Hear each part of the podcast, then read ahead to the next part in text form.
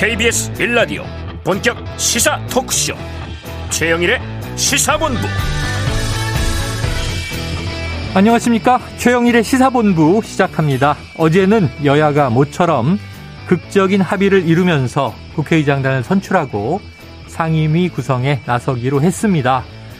자 이게 다행이긴 한데 이걸 또 잘했다고 칭찬해주고 싶진 않습니다. 왜냐하면 일은 이제부터 하는 거니까요 이 원구성이라는 것은 학, 학기 초에 반편성 같은 건데요. 지금 교장, 교감 선생님만 있고 반편성과 각급 담임교사, 학급 임원도 이제 짜나가야 합니다. 그러면 공부, 수업 진도는 또 언제 나가나? 이게 궁금해지는 거죠. 자, 안 그래도 국회의원들 공부 모임은 많이 만드는데 이런 모습을 보면 공교육은 텅 비어 있고 사교육만 난무하는 국회 상황 아닌가 걱정을 해봅니다. 자, 이 와중에 이준석 국민의힘 당대표 징계를 다루는 윤리위는 지금 사흘 앞으로 다가왔죠. 이 배현진 의원은 최고위 보이콧을 하고 있는 상황입니다. 자, 민주당은 다가오는 전당대회에 점점 몰입하는 양상인데 안, 안규백 전준 위원장이 사퇴를 했습니다. 자, 여름에 닥쳐온 경제 한파에 누가 민생을 위해 노력하는 정치인이고 정당인가 국민들은 지켜보고 있습니다. 최영일의 시사본부 출발합니다.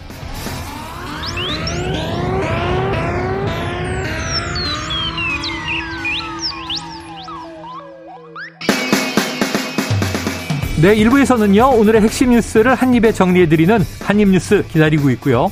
오늘 2부 10분 인터뷰, 자, 연세대 학생의 청소 노동자 고발 사태를 당사자 측은 어떻게 보고 있는지 들어보겠습니다.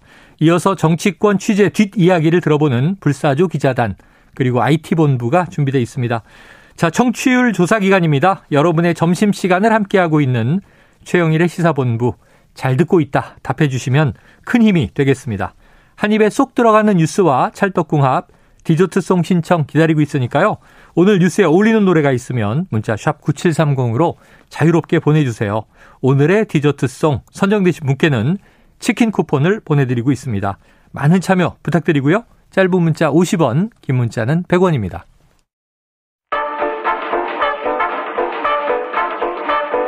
최영일의 시사본부 한입뉴스 네, 화요일의 핵심 뉴스를 한입에 정리해 보겠습니다. 한입 뉴스 박정호 오마이뉴스 기자 오창석 시사평론가 나오셨습니다.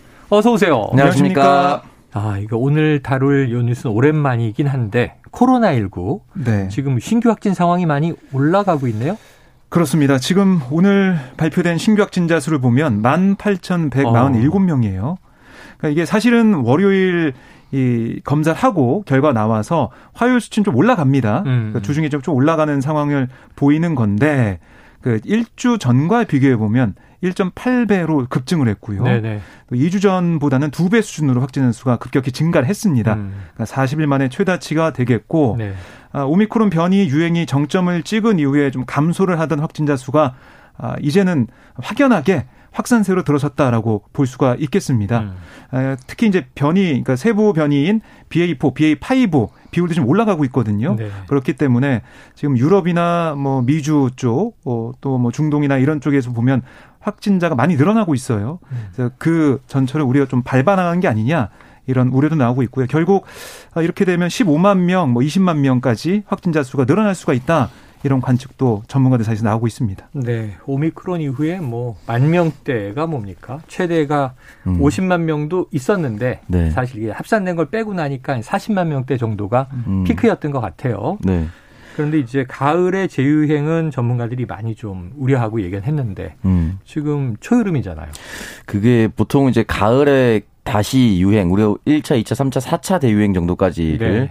얘기를 했었는데 1차 대구 확진을 제외하고 나서는 나머지는 대부분 이제 기후와 관련이 좀 있어서 기온. 음, 음. 기온과 관련이 있었는데 그렇다면 지금은 왜 그러냐 기온은 좀 높은 편인데 네. 워낙 장마 기간에 습하고 어. 또 초반에 다시 이제 비대면이 풀리자마자 여러 축제라든지 휴가가 터져 나오고 네. 있었습니다. 그러니까 아마 우리가 초반에 산밀 환경이라는 음. 얘기를 많이 했었습니다. 코로나 때 밀접 밀집 뭐 이런 것들을 네, 밀폐 밀폐 그거까지 얘기하다 보니까 최근에 그런 것들이 좀 많이 일어났다라고 볼 수가 있는 것이고 지금 같은 경우는 지금 5월 어, 5월 25일 2만 3,945명 이후에 다시 2만 명대에 진입하게 될 수도 있다. 내일 기준으로. 음. 그렇게 우려를 하고 있고요. 오랜만에 그 예방 접종 현황을 좀 확인해, 확인해 봤는데요. 1차 접종 87.83%, 음. 2차까지도 비슷한 상황입니다. 음. 그렇기 때문에 2차가 86.97, 추가 접종이 65.04입니다. 많은 사람들이 추가 접종까지도 했음에도 불구하고 재유행이 있다는 것은 아무래도 좀 다시 한 번 더 경각심 좀 가질 필요가 네. 있지 않을까라는 생각이 듭니다. 자, 이 걸렸던 분들도 많고요. 7일 자가격리 이 경험이 아직도 생생하시죠? 저도 2월에 한 번 겪었는데 네. 방송도 못 나오고 네. 답답했습니다. 그리고 또 이제 한 3차까지 예방 접종을 하면서 음. 지금 이제 이 백신에 의해서든 걸려서든 지금 이제 집단 면역이 형성돼 있다 얘기했는데 이 면역이 항구적인 게 아니잖아요. 네. 또 떨어지는 거기 때문에 이제 4차 접종 필요성 얘기도 나오고. 네. 자, 우리가 조금 이제 산밀 환경에 대해서 다시 한번 경각을 하는 시점이 도래한 것 같습니다. 자, 지금 오늘 또 윤석열 대통령 출근길에 이른바 도스태핑 이 기자 질문에 답한 게 또 크게 화제가 되고 있는데 네. 어, 이 전 정권 지명된 장관 중 훌륭한 사람 봤느냐? 이런 얘기였어요. 왜 나온 얘기입니까? 네, 그러니까 도어 스태핑 할 때 기자 첫 질문이 이랬습니다. 그러니까 송홍열 공정거래위원장 후보자, 박순애 음. 신임 사회부총리, 김승희 전 보건복지장관 후보자 같은 경우에는 음. 부실 인사, 인사 실패 지적이 있다. 아, 이런 아, 얘기에 아, 말씀하신 것처럼 그럼 전 정권에 지명된 장관 중에 그렇게 훌륭한 사람 봤어요라고 얘기를 했고요. 아, 이어서 인사는 대통령 책임이다라는 취지의 질문이 이어지자 그렇다라고 음. 말하면서 반복되는 문제들은 사전에 검증 가능한 부분들이 많았다. 이런 질문까지 이어지자 어. 손가락을 흔들면서 동의하지 않는다라는 의중을 좀 내비치는 음. 모습이었고요. 그러면서 다른 정권 때하고 한번 비교해 보세요. 사람들의 자질이나 이런 것을 이라고 얘기하면서 음. 바로 안으로 들어가는 모습을 보였습니다. 자, 그렇다면 이제 이게 또 해석의 여지가 남는데 오평론가님. 지금 이 세 명이 거론이 됐어요. 송홍열 공정거래위원장 후보자 사과를 내놨죠. 네. 과거에 이제 이 성희롱, 성희롱 발언. 네. 박순애 이제 신임 사회부총리는 임명이 됐습니다만 음. 지금 이제 기간은 오래됐지만 이른바 만취운전 네. 논란. 네.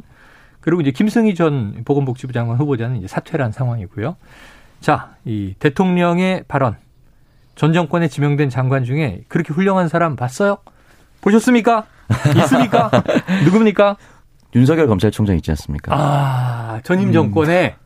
장관급 인사죠. 전임 정권 검찰총장, 네. 윤석열 총장. 네. 아 그러네. 그러니까 이게 사실은 고답에는 반론이 좀 어렵겠는데요. 이게 여당 패널과 야당 패널로 나뉘면 네. 여당 패널은 사실 어디 나가든 수사적인 입장입니다. 네, 그렇죠. 네, 공격을 당하는 입장이고 음. 무언가를 집행하는 곳이 여당이기 때문에 지금 발언을 이렇게 하면은요. 나중에 여야 맞수 토론 같은 데 나가면 음.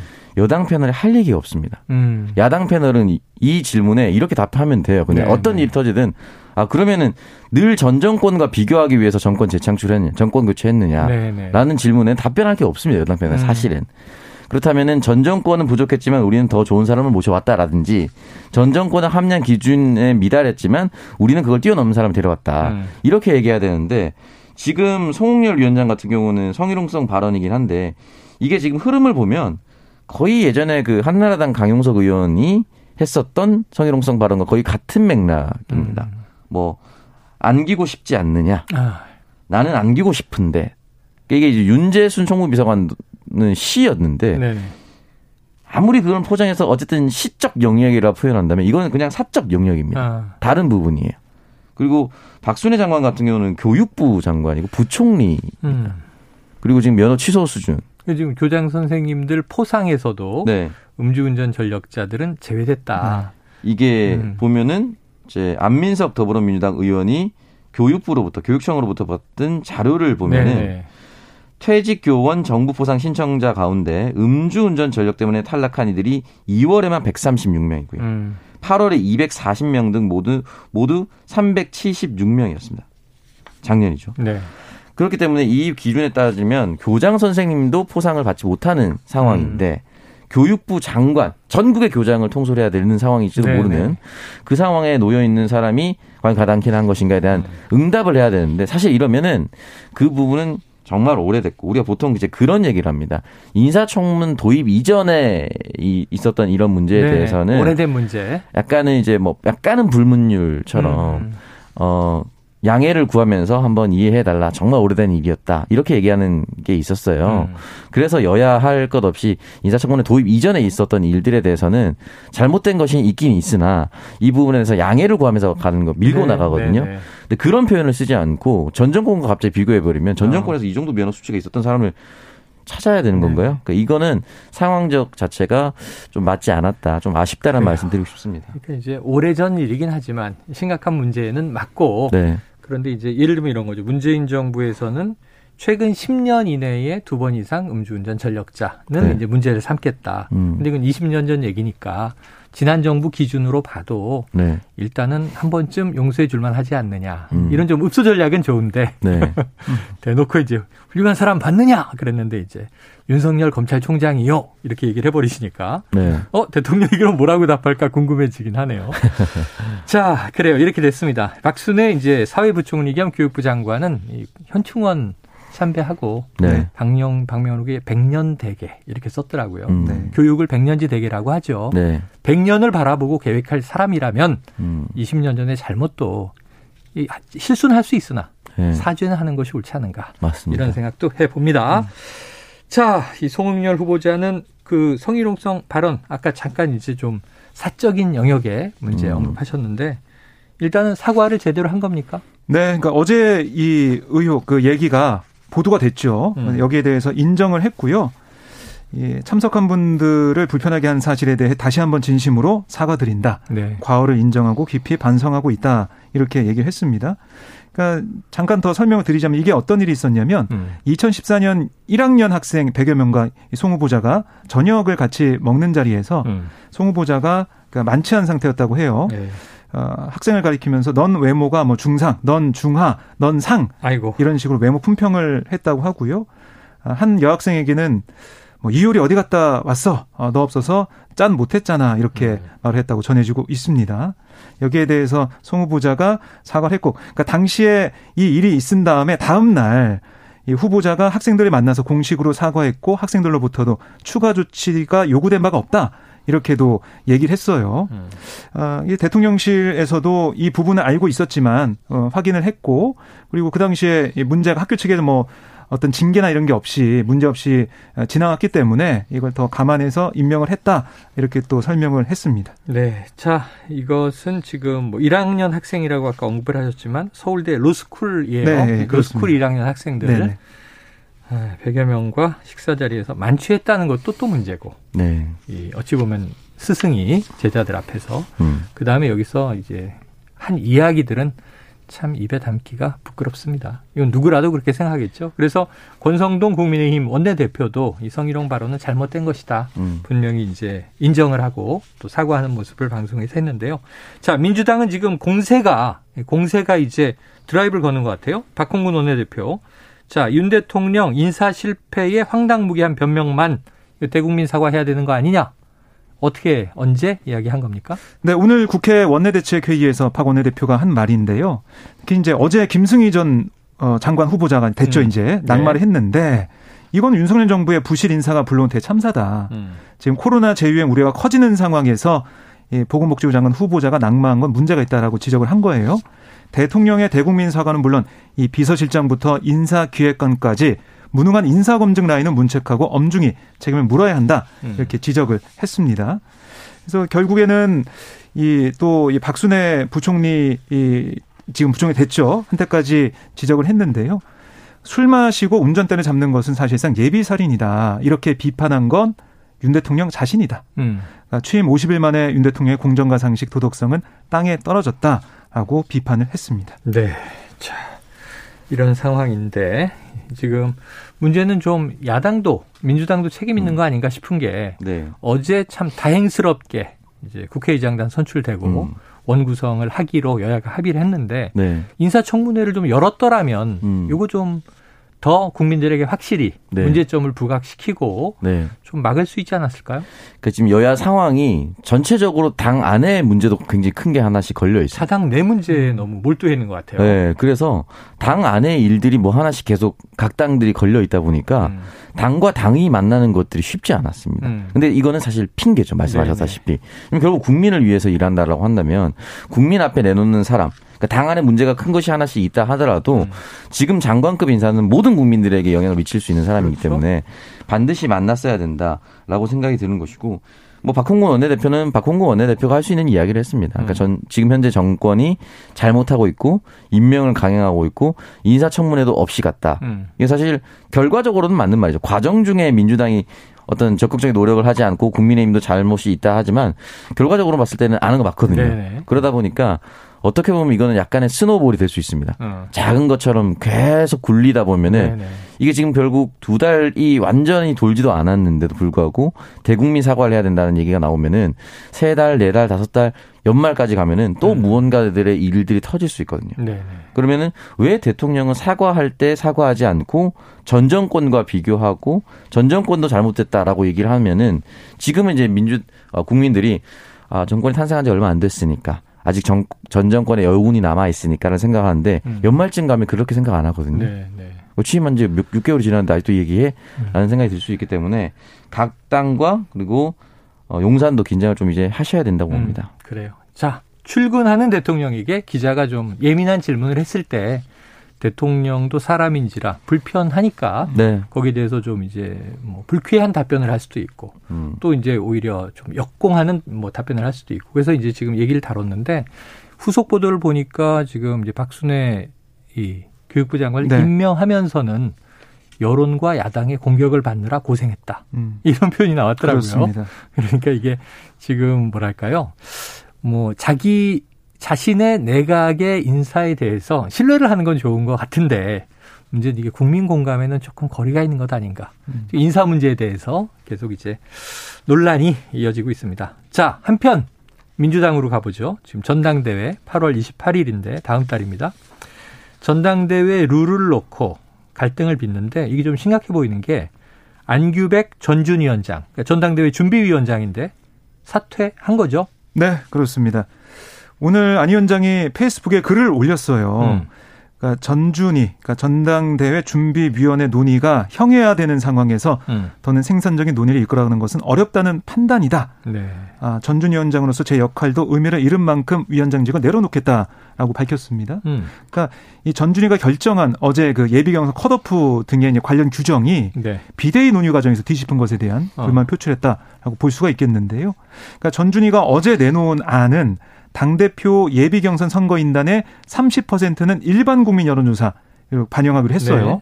하지만 어제 오후 비대위는 기존대로 중앙위원회 100%의 비중을 유지하는 걸로 어. 컷오프 룰을 어, 그대로 바꾸지 않고 가져가는 걸로 결론을 바, 꿨습니다 네. 음. 어, 그리고 또 최고위원 선거의 1인 2표 가운데 한 표는 투표자가 속한 권역의 후보에게 행사하도록 하겠다.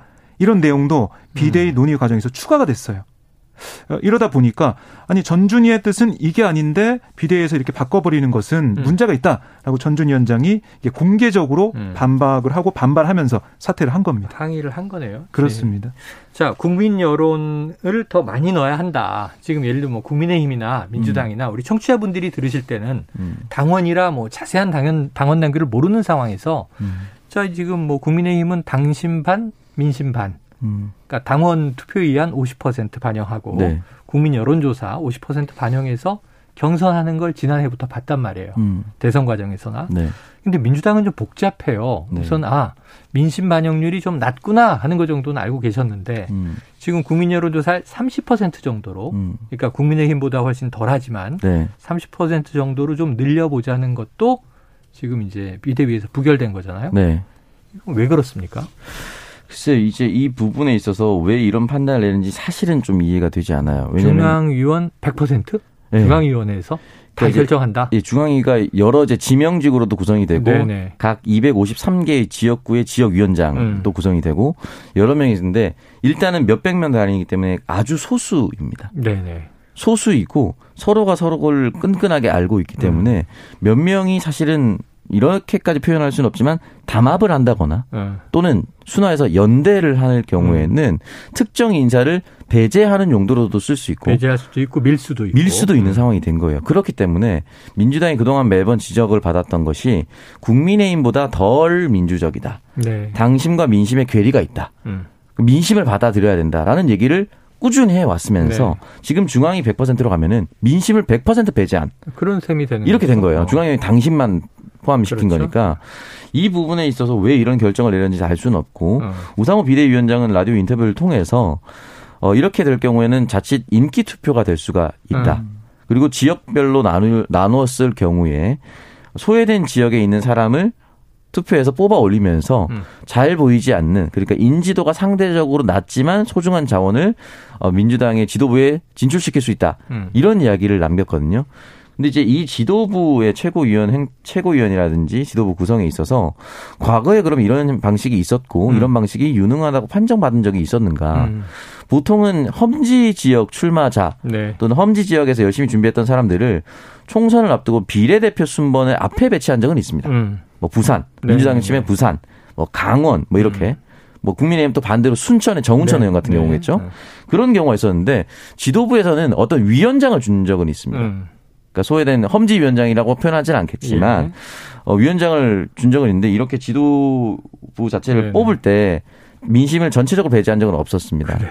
그리고 지금 당장 얘기가 나오는 것이 우리 지역에 내가 만약에 특정히 울릉도에 내가 만약에 살고 음. 있는데 울릉도에서 출마하는 최고위원이나 음. 당대표 후보군이 없으면 나는 누구를 뽑아야 되죠? 음. 라는 질문에 답변할 수가 없습니다. 네, 네. 그러니까 이런 부분에 있어서 오히려 자칫 더 큰 지역 불균형을 가져올 수가 있기 때문에 문제가 되고 있다. 그래서 전준희와 비대위의 관계 그리고 음. 비대위는 왜 이런 결정을 내렸는가에 대해서는 당원들에게 충분히 설명하는 자리가 필요합니다. 네, 설명이 필요하겠죠. 우상호 비대위원장의 발언이 아마 뭐 오늘 내일 나오지 않을까 생각을 해봅니다. 여기에 대한 이제 문제 제기가 워낙 강하다 보니까 네. 전준 위원장 사퇴 이러한 또 초유의 사태도 일어났습니다.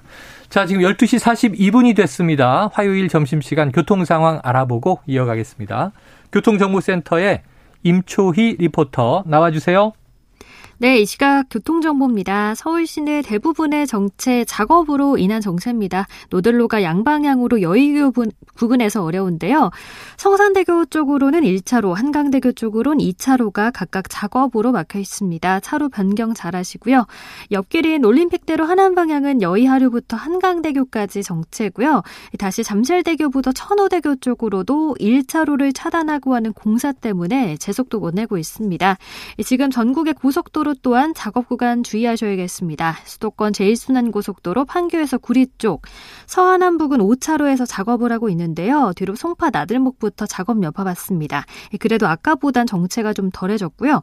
서해안고속도로 목포 방향은 서산에서 작업을 하고 있어서 2km 구간 밀립니다. 남부권에서 남해고속도로 부산 쪽 사천 휴게소에서 작업하고 있어서 정체고요.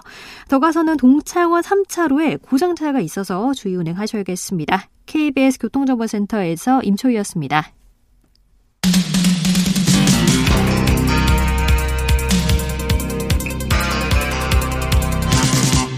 최영일의 시사본부. 네, 민주당 전대룰 때문에 벌어져 있는 지금 내부적인 갈등 어떻게 수습될까 또 지켜봐야 될 상황인데요. 자, 그 전에 이미 지금 당대표 출마를 시사했다가 비대위에서 이건 뭐, 이 저 출마를 받아줄 어, 이유가 없다. 이렇게 돼도 박지현 전 공동 비대위원장 계속 메시지를 내고 있는 것 같은데요. 네, 이제 오늘 라디오에 출연해서 음. 지금 현 상황에 대해서 다시 입장을 밝혔는데요. 네. 아, 특히 어떤 내용의 눈길이 갔냐면 이재명 어, 의원이 음. 어, 사실상 이 자신에 대한 이 당의 전당대 출마 불허 결정에 음. 어, 의중이 이제 이재명 의원의 의중이 담겼다. 뭐 이런 얘기를 한 거예요. 네네. 어, 왜냐? 아, 이재명 의원의 최측근인 김남국 의원이 자신의 출마 결심을 밝힌 데 집중적으로 비판을 했는데 음. 이런 결정 자신의 전당대회 출마 불허 결정에는 이재명 의원의 의중이 담긴 걸로 어, 보고 있다 이렇게 얘기를 했습니다. 아, 그리고 왜 그러면 박 전 위원장의 당대표 출마를 이재명 의원이 불편하게 생각하냐 이런 질문에 저도 그거는 이재명 의원에게 여쭤보고 싶다. 음. 아, 다들 어대명이라고 하는데 음. 왜 그렇게 하는지 여쭤보고 싶다 이런 얘기를 하고 있고요. 아, 그 다음에 이 자신이 출마 결심한 이유에 대해서 다시 한 번 더 강조를 했는데요. 5대 혁신안을 제시했는데 여기에 대해서는 지금 당에서 어떠한 이런 방구 언급도 없다. 음. 그래서 이런 약속했던 부분들 제가 직접 당대표가 돼서 정말 당의 혁신을 보여주고 싶다. 그래서 출마 결심을 했다라고 강조를 했고 음. 아울러 어, 이재명 의원에 대해서 좀 실망했다는 얘기도 했어요. 네. 아, 왜냐하면 자신이 이렇게 이재명 의원 당선을 바라면서 어, 지지한 거 이런 것들은 이 디지털 성범죄가 심했기 때문에 그걸 어떻게든 해결해 보고 싶은 마음으로 용기를 음. 냈던 건데 이재명 의원이 대선 이후에 지성 과정을 거치면서 뭐 성폭력 이슈나 젠더 이슈는 발언한 게 없고 또 당내 성폭력 사건이 발생했을 때도 거의 침묵으로 일관했다. 솔직히 많이 실망을 했다라는 얘기도 했습니다. 아, 그리고 또 한 가지는 뭐 이런 얘기도 했는데요. 지난 4월 1일 비대위원장일 때 우리 당 대의 기구인 중앙위원회 ALS 투표를 통해서 84.4%의 찬성 얻어 비대위원장이 됐는데 음. 그때 당대표 격으로 선출된 거다. 음. 근데 그때 그럼 내가 선출됐으니까 피선거권 부여받은 거 아니냐라고 음. 하면서 예, 우상호 위원장이 어제 얘기했던 네네. 뭐 예외를 인정할 수 없다. 그게 잘못됐다라는 취지의 반박도 했습니다. 그래요. 계속 이제 당에 대한 이제 어떤 반박 메시지를 이어가고 있습니다. 그러면서 그 와중에 대선, 지선 과정에서 있었던 또 일부 이면 스토리에 대한 폭로도 음. 폭로성 발언도 나오고 있고 자 오평론가님 박지현 뭐 전 공동 비대위원장 기성 정치인이 아니고 네. 정치 경험은 일천하고 음. 그럼에도 불구하고 대선 지방선거라는 큰 선거에서 음. 뭐이 저 원내 지금 최대 다수당의 또 탑이었던 거잖아요. 네. 그런 경험을 했고 그리고 이제 다시 이제 청년 정치 시작하겠다. 어떻게 보십니까? 어 보통 이제 정치 신인의 장점은 음. 이런 돌파력입니다. 네네. 어, 좌구우면하지 않고 누군가에게 큰 뭐 흔히 말해서 마음의 빚이 없기 때문에 네. 하고 싶은 말을 마음대로 할 수 있는 네네네. 게 정치 신인의 가장 큰 장점이긴 네. 한데요. 저는 지금까지 나왔던 얘기들이 뭐 할 수는 있는 이야기라고 볼 수가 음, 있는데 본인이 경험한 것들. 네. 다만 당원들을 먼저 잡아야 된다. 음. 그게 뭐냐면 박지원 전 위원장 같은 경우는 본인은 3개월 이내, 음. 6개월 예, 이내 뭐 이런 규정을 이제 개월 수를 얘기를 하면서 네. 출마할 수 있도록 해달라라고 얘기를 하거든요. 음. 근데 박지원 위원장과 함께 더불어민주당에 입당한 사람들은 3개월 이내, 6개월 이내에 걸려서 음. 투표권이 없어요. 당 대표 선출할 음. 때. 그 사람들과 함께 가도록 앞장서서 내가 함께 끌고 가겠다라고 했다면 음. 그 투표권이 현재는 없지만 민주당 당원으로 가입한 사람들이 음. 열광할 겁니다. 네네 네, 네. 근데 지금은 그 사람들을 배척하고 나는 나갈 수 있다. 어. 당의 결정을 기다리겠다. 했다가 어. 우상호 비대위원장이 예외라고 인정할 만한 사유가 없다라고 네네. 네. 튕겨내니까 갑자기 나는 사실 난 피선거권이 있습니다. 음. 제출하겠습니다. 이렇게 얘기했거든요. 근데 어, 당의 결정을 따르겠습니다라고 했었던 해당 라디오 인터뷰 아직 남아 있고 음. 그 라디오 인터뷰에서 당의 결정을 존중하고 따르겠다고 했어요. 음. 근데 바로 하루 만에 따르지 않는 결과가 내려왔습니다. 음. 이거는 돌파력과 무관한 거예요. 그래요. 그러니까 약속이라는 단어를 계속 얘기를 했었거든요. 네. 5대 혁신안을 받아들이지 않았다. 약속을 지키지 않았다. 근데 본인도 본인이 라디오 인터뷰에서 했었던 당의 결정을 존중하고 따르겠다고 했던 약속을 하루 만에 뒤집었어요. 음. 그러니까 정치인이 그래서 쉽지 않은 거라고 봅니다. 네. 여기까지 예상하고 멘트를 던지는 것이 정치인데 이 부분에 있어서 조금 미숙한 부분이 있지 않은가. 아, 여전히 근데 박지원 전 비대위원장을 응원하고 음. 잘 되길 바라고 심지어 출마하길 바라는 당원들도 또는 당원은 아니지만 민심이 있습니다. 음. 그렇다면 그걸 어떻게 해결할까에 대해서 현명하게 접근해야 된다. 오죽하면은 음. 조홍천 의원 같이 네네. 박지원 위원장 말 들어야 된다라고 했었던 사람도 네. 오늘 라디오 인터뷰를 통해서는 네. 이건 선출직이 아니다. 그 음. 비대위원장은 선출직이 아니었다. 네, 선을 긋지 않았습니까? 음. 이 조응천 가이드라인을 저는 어느 정도 좀 숙고해야 된다. 음. 아, 라고 생각이 듭니다. 조응천 아. 의원 같은 경우는 늘 개파와 이런 것과 사안과 무관하게 아주 쓴소리 예, 얘기했기 때문에. 자, 박지현 전 공동 비대위원장이 그럼 바라봐야 할 것.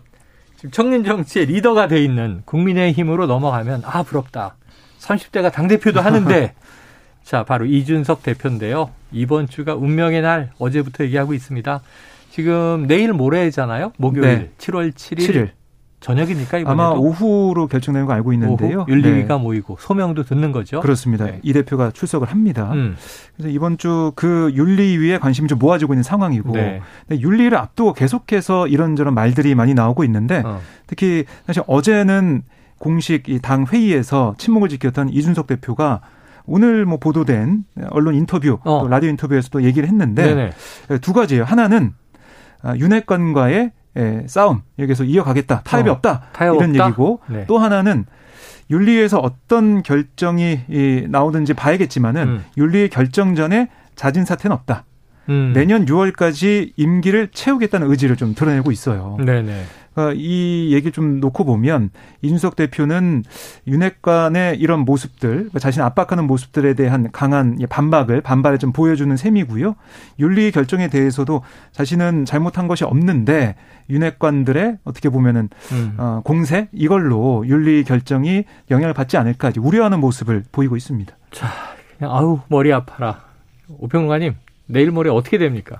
아, 이게 진짜 사실은 이제 2주 전으로 시간을 돌렸을 때 네. 제명이냐, 당원권 정지냐, 경고냐 뭐 이런 식으로 해서 뭐가 나올까 저희가 이제 얘기했던 게 기억이 그랬잖아요. 나는데 그랬잖아요. 똑같이 얘기를 했었는데 이게 또 똑같은 상황이 2주 뒤에 나왔어요. 네. 어, 저는 이번에도 좀 결정을 내리기 쉽지는 않을 것 같아요. 또 미뤄진다? 음. 근데 만약에 또 미뤄져서 2주 뒤가 되면 이거 약간 가정법원처럼 4주 뒤에 이게 아, 되는 거거든요. 숙려 기간이 되나요? 네, 그래서 이거는 저는 뭐 아주 조심스러운 발언이지만 결국은 용산의 눈치를 당이 보고 있다. 아. 네. 어, 결국은 또 윤심이 중요하다. 네, 저는 그렇게 생각합니다. 이준석 대표 거취에 대한. 네, 그래서 음. 보통 이제 내부자들이라는 그런 영화를 보면은 네네. 검찰의 상관이 후임 검찰한테 무언가를 시키면서 잘 좀 해봐 이렇게 얘기를 합니다. 네네. 굉장히 모호하게. 음. 그래서 뭔가 엇나가면 너 왜 그렇게 했어? 내가 그렇게 얘기 안 했잖아. 어. 하고 잘해서 만약에 잘해서 오면은 그래 잘했어 내가 시킨 대로 했지 이렇게 됩니다. 이런 모호한 메시지가 지금 현재 용산을 떠돌고 있는 것 같아서 당도 결정을 참 쉽게 내리지 못하는 것은 아닌가. 그런 생각이 아주 조심스럽게 들고. 그걸 왜 내부자들이 이용해요? 더 최근 영화가 남산의 부장들인데 아. 임자 하고 싶은 대로 해. 임자 뒤에 내가 있잖아. 아, 예. 아, 하지만 시대적... 팽당하죠. 네. 영화에서는. 시대적 배경이 내부자들이 네. 더 근대라. 아, 그래요. 알겠습니다. 영화 평론 시간 아니니까. 아, 예, 예. 자, 시간 다 됐습니다. 지금 여야는 사개특위 구성을 놓고 힘겨루기를 하고 있고요. 그런데 박 기자님 네. 잠깐 끝으로 하나 물가 상승률 지금 굉장히 올라가는 것 같은데요. 네, 지금 오늘 이제 발표된 6월 물가를 보면요. 지난해 같은 달보다 6% 뛰었습니다. 아, 6%? 이게 6% 생소한 수치죠, 사실은. 네네. 이게 외환위기 당시인 1998년 11월 이후 23년 7개월 만에 가장 높은 상승률이에요. 음. 그리고 이렇게 되다 보니까 원래 한국은행이 지난달에 연 이 물가 네, 상승률 네. 4.7%라고 했는데 맞아요.